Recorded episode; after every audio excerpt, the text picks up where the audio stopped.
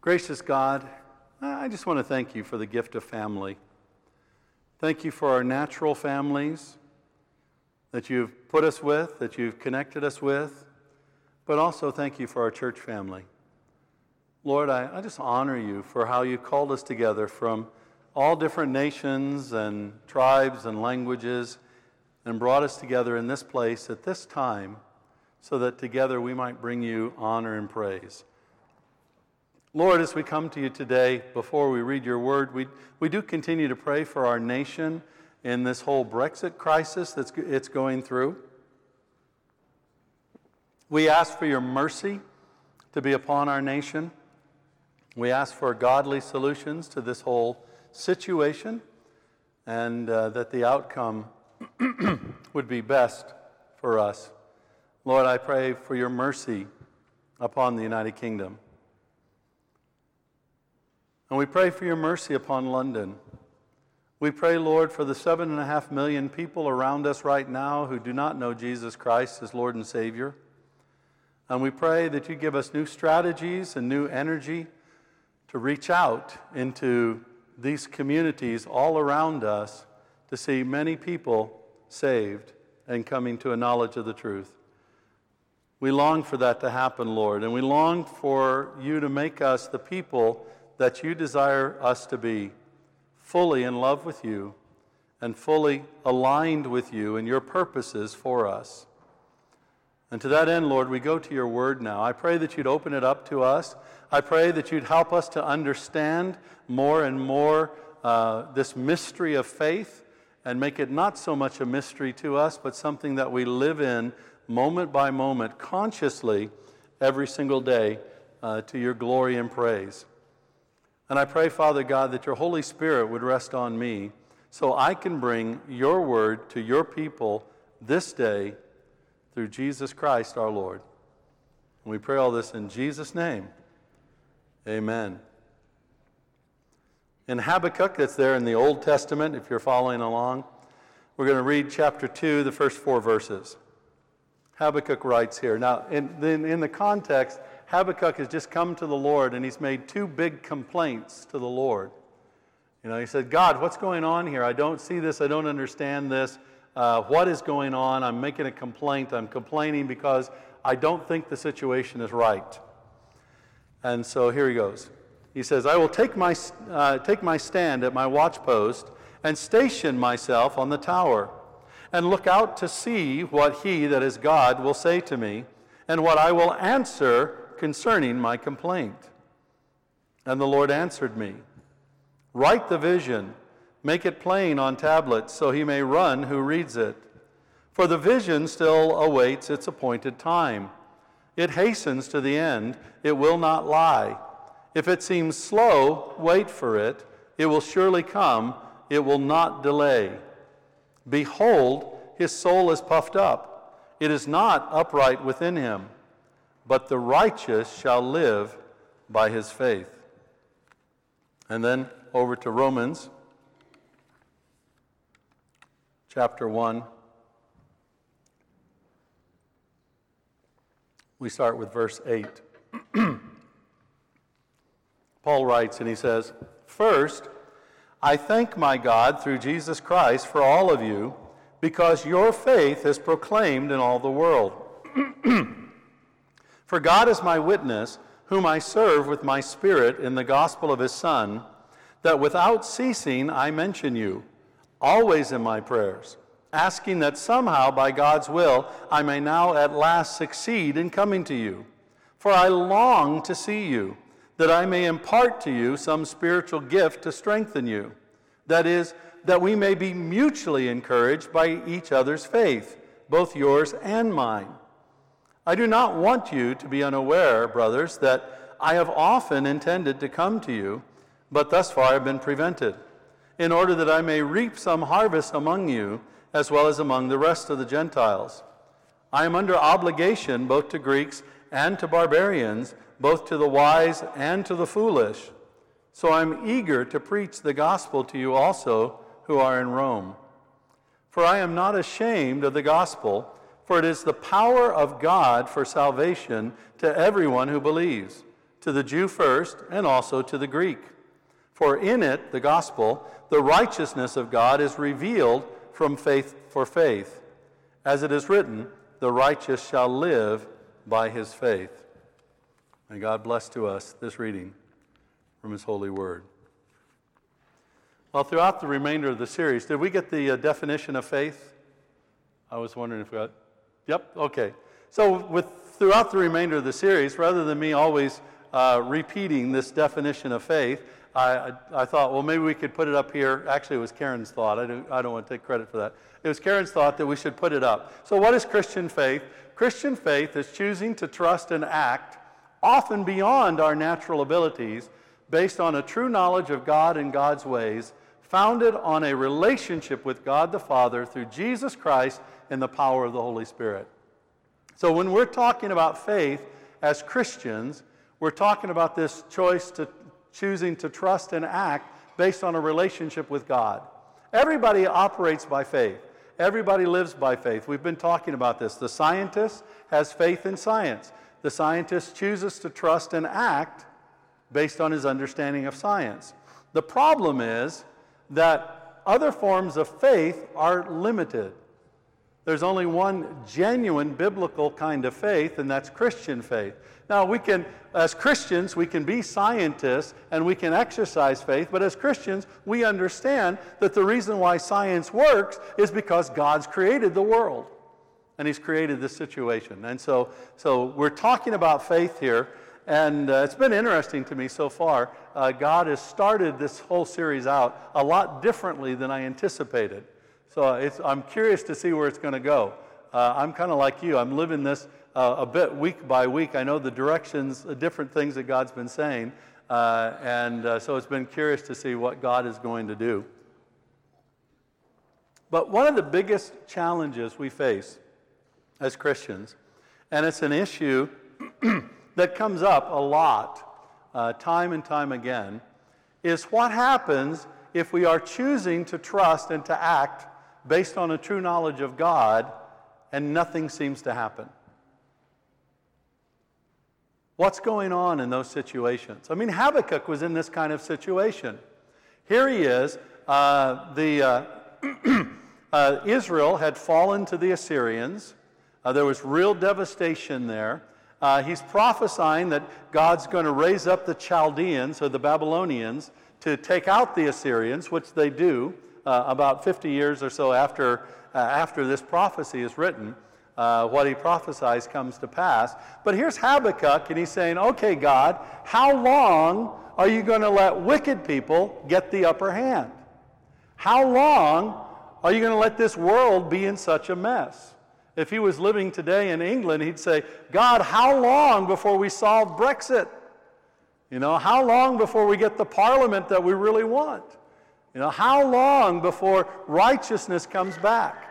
And so he's struggling. And, and interestingly, he's giving us an example here that's really important. Uh, we are told as Christians not to complain to, about one another, and that's true. Now, we're not to complain about one another. If you come to me and you want to give me a complaint about somebody else, I don't want to hear it.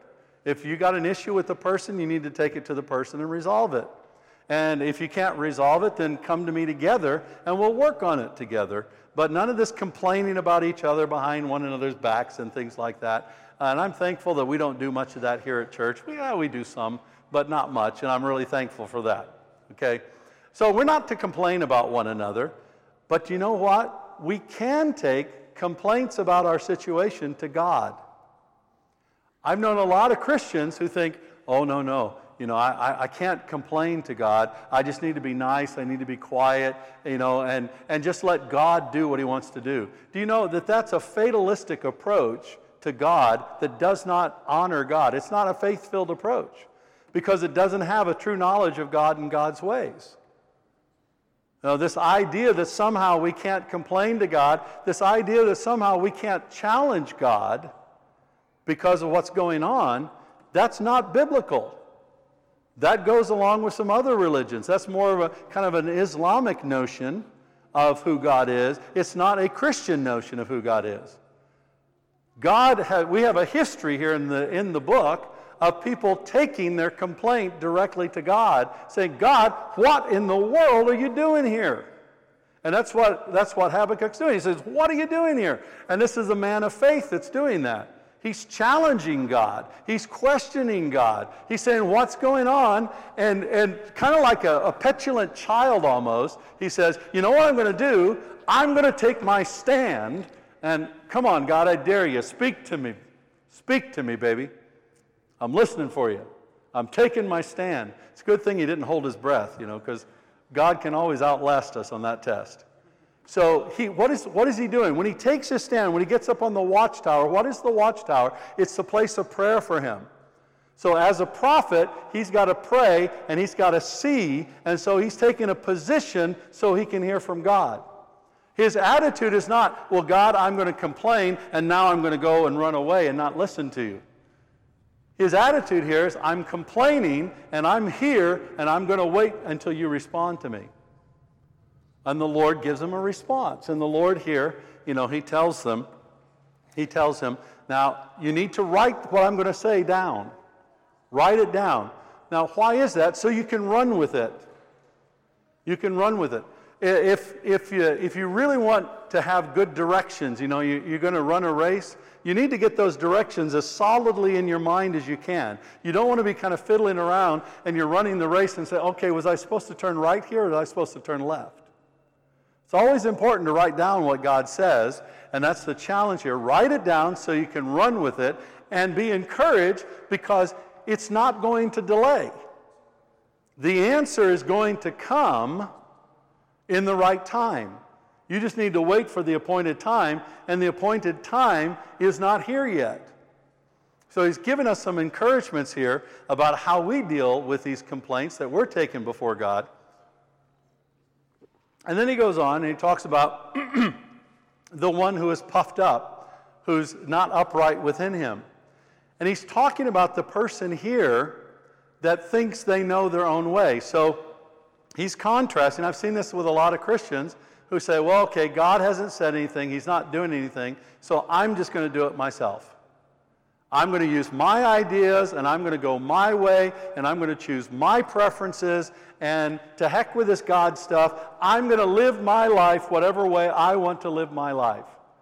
It might be the, the person that's longing for a, a spouse and they're not getting the spouse they're longing for, so they say, okay, I'm going to sleep around until I find the right one.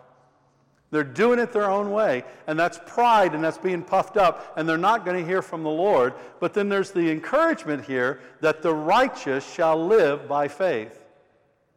So, in other words, this whole faith of waiting on the Lord, of looking for the Lord, that we need to live in this way if we are to be righteous before the Lord, if we are to be in right relationship with God, we can only live by faith. We have to live by faith. Very powerful statement. You can't live your own way. You have to live God's way. And the only way you live God's way is if you're living by faith, if you're walking by faith. That's God's way, not your own way. But how do we do that? I mean, that's the big question.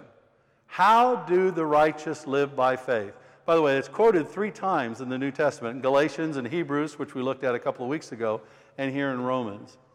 How do we live by faith?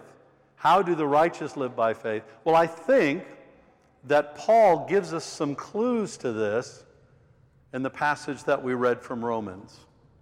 And it's essential for us to understand this, especially when we are waiting for an answer from God. Is there anybody here that has, has every promise over your life that God has spoken has been completely fulfilled already? I didn't think there would be. There are promises in my life that aren't fulfilled yet. There are things we've been praying for for a decade that still haven't come to pass. And we're looking for this, and we're longing for this. And so the question is how in the world do we sustain our life in God while we're waiting for the promises to come to pass? While we're waiting for the things that God has promised us to be fulfilled, some of which won't be fulfilled until the second coming of Jesus. So, how do we live this? How do we live in that reality? How do we live with that tension? How do we live with people looking at us and saying, You don't know what you're talking about. This God of yours, He's not answered you. How do you live with the discouragement and sometimes a sense of depression or despair? You know, is God there? Is God going to respond to me? Is God going to, to does God love me? How do you live with that? The only way you can live it is by faith by faith. And Paul gives us some ideas about how. So let's look at that passage in Romans and see a little bit about what Paul says. And uh, I want to just summarize these things. I'm not going to do an uh, exposition of the passage itself, a verse by verse exposition, but I want to bring out a few points from the passage in this. Number one, I think Paul would encourage us or challenge us to celebrate the global reality of our faith. We need to celebrate the global reality of our faith. Now, he tells the Romans, he says, hey guys, your faith is proclaimed in all the world. And one of the things you see with Paul is he will say a lot of things that have more than one possible meaning. And Paul, when he does that, he almost always does that intentionally. He, he, he gives a lot of what we'd call double entendres, only in a, in a healthy, godly kind of sense. So, first, in the plain meaning of this, is that the faith of the Romans is talked about in the rest of the Christian world. So, in other words, people knew about the church in Rome. They were talking about the church in Rome. They were talking about the people living by faith there in Rome. But also, when he says, Your faith is proclaimed in all the world, what he's also saying is that the faith that we have in Jesus Christ is the same faith that is being proclaimed everywhere around the world. In other words, today, around the globe, there are more than a billion people, more than a billion people in various places around the globe proclaiming Jesus Christ. More than a billion people are gathering in groups just like this, some bigger, some smaller, but we are part of a more than a, a billion person movement. I, I, don't know exactly how many Christians there are, about three or four billion in the world right now. So, but I'm being conservative. I don't like to expand things. So let's say we're part of a movement that includes more than a billion people who right now are gathering together to honor Jesus. That's the faith that's proclaimed in the whole world. And I tell you, there are times when I feel discouraged. There are times when I look at this country and I say, you know, I, we had a saying in the States, something's going to hell in a handbasket.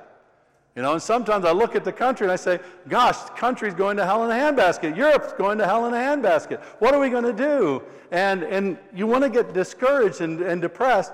But then I realize that the movement of Jesus hasn't stopped. That all around the globe, millions of people every year are turning to Christ for salvation. Millions of people every year are walking more closely with Jesus. Millions of people every year in all kinds of walks of life, in all kinds of places, are following Jesus Christ. And that faith is proclaimed around the world, and I celebrate that, and that's part of the key to living by faith. If we're going to live by faith, we have to realize that our faith is not our personal faith. You know, I, I don't really talk a lot about G- Jesus being my personal Lord and Savior. You know, Jesus is my Lord and Savior, but He's our Lord and Savior. He's the Lord and Savior of several billion people right now. It's not just my personal Savior. And I celebrate that reality. And celebrating that reality, that faith that's proclaimed, is one of the things that helps me and keeps me going. Then Paul is talking here. He wants to see the Romans. And the reason why he wants to see the Romans, and this is the second key if we're going to live by faith, he wants to see the Romans so that they can encourage one another's faith. They can encourage one another's faith.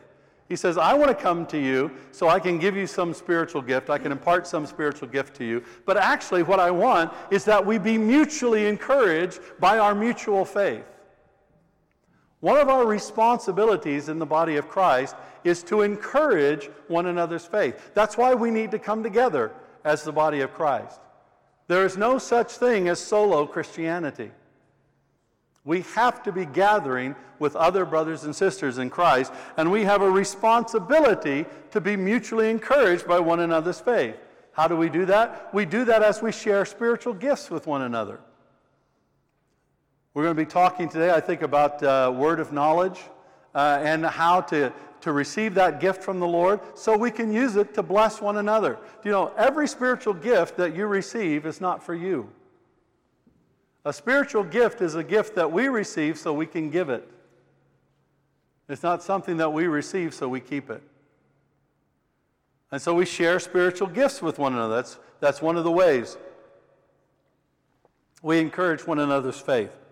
Another way that we can encourage one another's faith is that we pray for one another.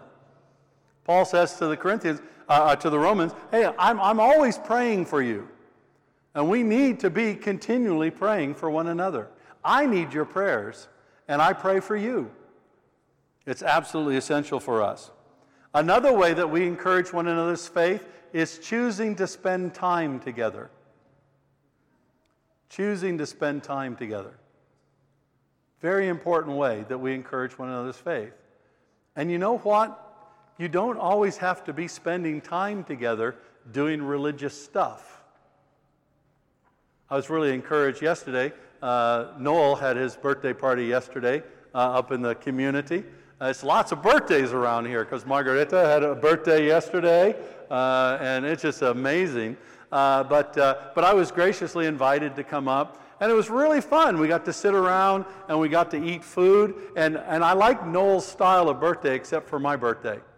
This won't happen on my birthday, but everybody else's birthday, it sounds good. Noel cooked for everybody. And it was really good food. But you know what? Most of the time, we didn't spend sitting around talking about religious stuff. Most of the time, we just sat and shared life together. And then there was a moment where we had an opportunity to share you know, Christian stuff and, and encourage one another. In other words, just spending time together with people of faith will encourage your faith. And if you're not choosing, and this won't happen naturally, there, there's a lie that is a lie of the devil that says if you've got a decent relationship, it's going to happen naturally, that you don't have to work for it. Now, Karen and I, we've been married for 33 years. But there'll be times when somebody tells me something that I forget to tell with, to Karen, even though we're in the same, even though we live in the same house, because of all the stuff going on in our lives. She and I have to intentionally choose time together. And we have to intentionally choose time together. And don't think that people are going to invite you, you need to invite them. And don't be disappointed when you invite them once and they don't respond. I mean, sometimes I want to tell people, get over yourself. You know, just because they haven't responded doesn't mean that there's something wrong with you or something wrong with them. Sometimes these things take time, but we have to spend time with one another. That's the way we, we encourage one another's faith. And believe it or not, we need to preach the gospel to one another. We need to preach the gospel. Just because you're saved doesn't mean you still don't need to hear the gospel. We need to hear the gospel continually. The problem is we don't often understand what the gospel is, so I'm going to give you a definition of the gospel. Here's the definition of the gospel. I should have put this up on the, on the screen. Sorry I didn't do that. Through Jesus Christ's life, death, and resurrection, by the power of the Holy Spirit, the kingdom of God the Father is here. Repent and believe the good news. That's Jesus' definition. You can find it in Mark chapter 1, verse 14. Through the Jesus Christ, life, death, and resurrection, by the power of the Holy Spirit, the kingdom, which is God's loving rulership, the kingdom of God the Father is here. So repent and have faith so that you enter that kingdom by grace through faith. That's what the gospel is. It's more than the idea that Jesus Christ died on the cross for your sins. And we try to reduce it that, to that sometimes. But it's more than that. The gospel is that God's loving rulership is here to transform the world right now, and it came through Jesus Christ, his life, death, and resurrection, and it comes in the power of the Holy Spirit so that we can participate in that kingdom and we can see the world changed with this good news of Jesus Christ. There is power in this gospel, and when we proclaim the reality of God's kingdom presence through Jesus Christ and the power of the Holy Spirit, things change, things happen. And so we need to proclaim this gospel to one another. We need to remind one another the kingdom of God is here right now. It's around us right now, and we are living in it, and we are walking in it, and we need to love in it, and serve in it, and participate till the whole world comes under God's loving rulership through faith in Jesus Christ. And that's the gospel we need to proclaim to each other. So we encourage one another's faith. Number three, we receive by faith the power of God for salvation in this gospel. So by faith, the power of God comes on us. By faith, the power of God comes in our midst, and this power of God is present for salvation. And salvation here means more than getting your sins forgiven so you, you get a ticket out of hell. Salvation is wholeness of life. Salvation is all the blessings and all the promises of God's gospel in Jesus Christ. And so, as we, uh, as we are here in order to live by faith, to walk by faith, to be righteous, we have to receive by faith this power of God for salvation in the gospel. This power is a real force that operates with a marked effect on people. It brings wholeness to people and transforms them. It's a source of energy so that we can live a qualitatively different life than the people in the world around us. And many times we try to live powerless Christian lives because we're not extending our faith and we're not saying, God, by faith, I want to receive the power of God for salvation. I want to be able to live by that faith and walk by that faith and love by that faith, by that power of God for salvation. And there's two challenges here. The first, we're not talking about some kind of blind trust here that is operating despite appearances. In other words, there are a lot of times, you know, where, where people who are deathly ill, they say, Oh, I'm not sick. I'm not sick. As, as if somehow by denying the reality that somehow it makes it true. Or, you know, it, it, I'm going to be fine, it's going to be okay, and it's not going to be okay. And, and sometimes we just live with this idea that, okay, I've got faith, but I'm not seeing anything change. If you have faith, things will change. If things are not changing, then your faith isn't in the right place. If you're not experiencing transformation in your life, you're not living by faith. If you can't look back a year ago and say, you know, I see how I've improved over this past year by living by faith, if you can't do that, you're not living by faith. If you can't say, yes, I'm praying, you're not living by faith. And so if you're living by faith, there are results to that there are definite consequences of that, and you will see it and you will know it. But there's the other challenge or the other mistake that people make, and that is that we become too idealistic. I mean, one of the common things, the common idealistic distortions, is people who say, Well, I'm a Christian, so I'm never going to suffer. Do you know how unbiblical that is? The promise of the Bible, every single book, of the New Testament promises us that we're going to suffer. It's one of the most repeated promises of God in all the Scripture that you're going to suffer. So when I'm suffering, do you know what? I know that the Bible is true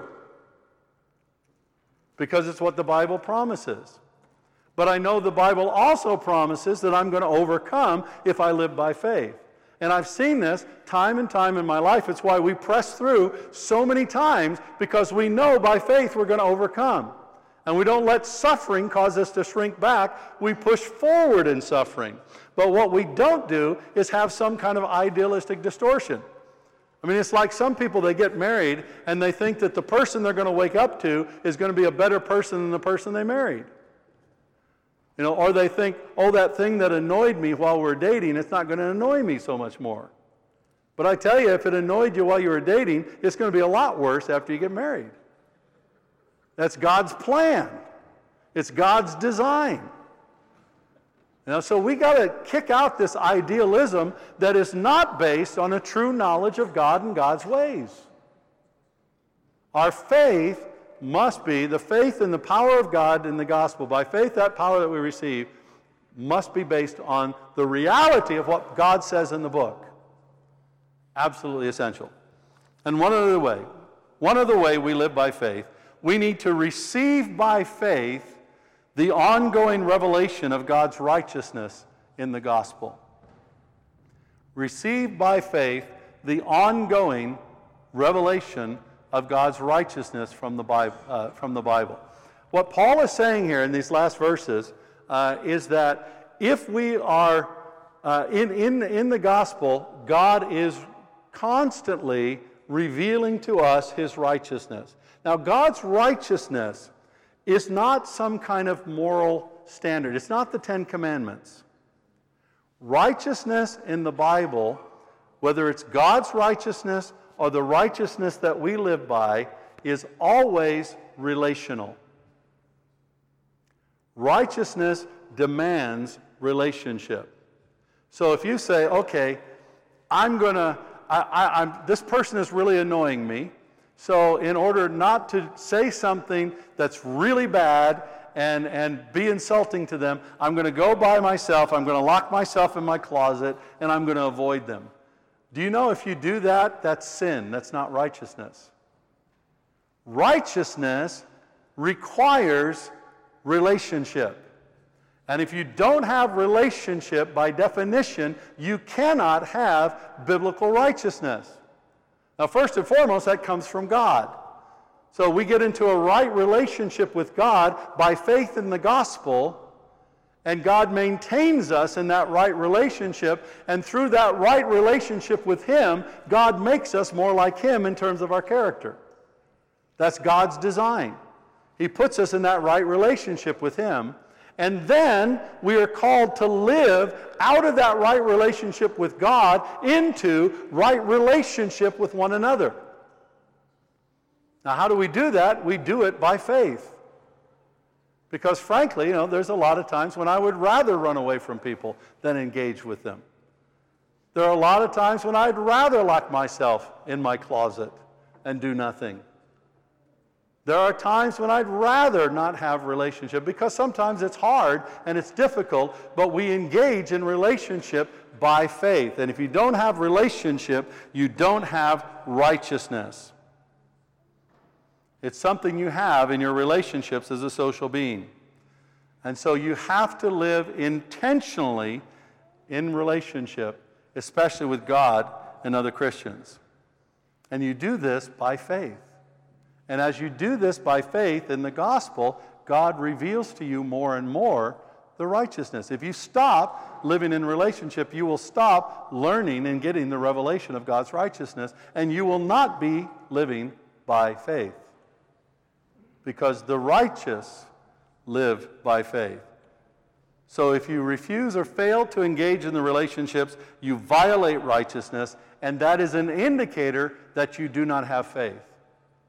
The person who withdraws from the body of Christ does not have faith. The person who runs away from relationships with other Christians does not have faith.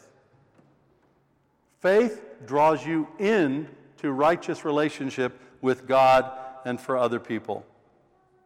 And this gospel of God's righteousness is revealed beginning and ending in faith, from faith to faith. It starts in faith and it continues in faith so that you can say, the righteous shall live by faith. Now, we can't always determine when God is going to respond. We can't determine what God is going to do. We can't determine when the promises of God are going to be fulfilled. And sometimes it can seem like an interminably long time before God responds. I know this, I've lived it in my life. Things will not always be easy, and we will not always understand what is happening to us. We might look at the world and see a mess and say, God, where are you in this?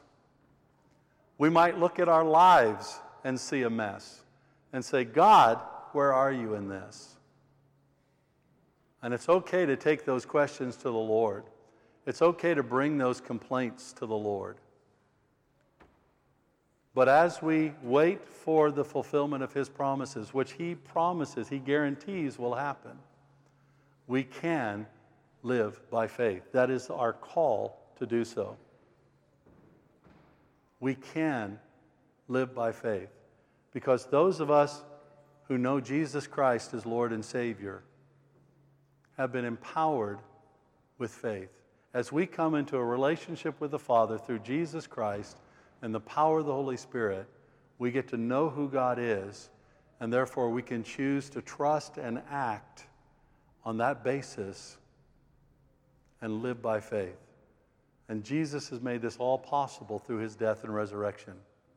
In his life, death, and resurrection, the kingdom of God has come and the power of the Holy Spirit, and we can be part of that kingdom.